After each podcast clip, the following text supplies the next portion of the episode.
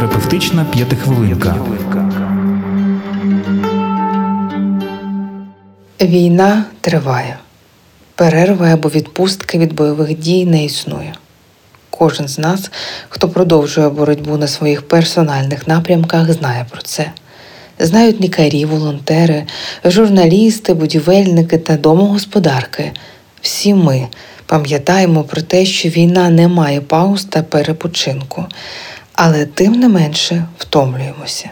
Та тихенько, в глибині своїх думок, мріємо про довгоочікувану відпустку. Як дозволити собі зупинитися та перевести дихання? Давайте пошукаємо відповіді разом.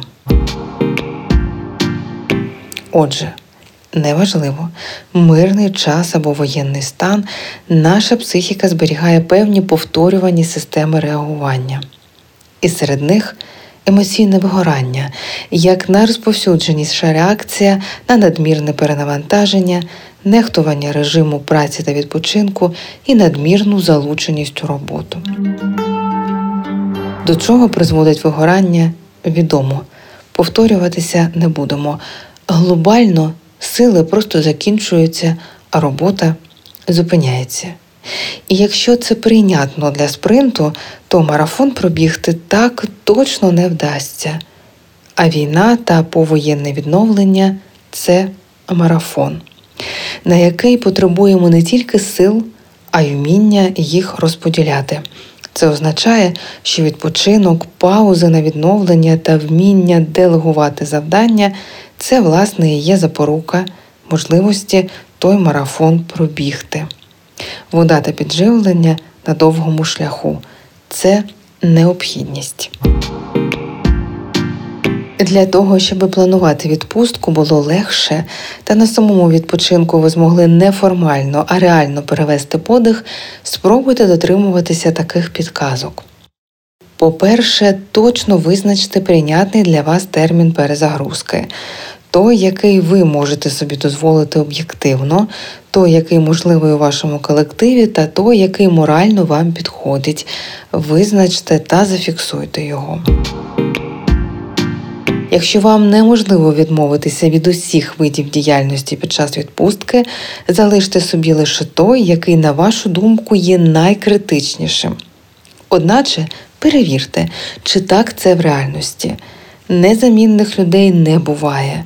Фантазувати про свою унікальність приємно, але не завжди, точніше майже ніколи, це не відповідає реальності.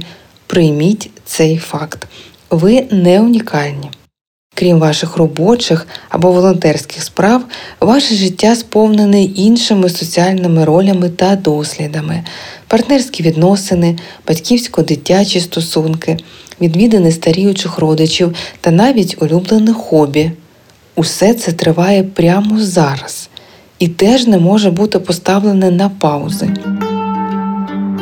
Дитинство вашого малюка не зможе бути відтворене, а втрата стосунків не допоможе бути ефективним у вашій персональній боротьбі.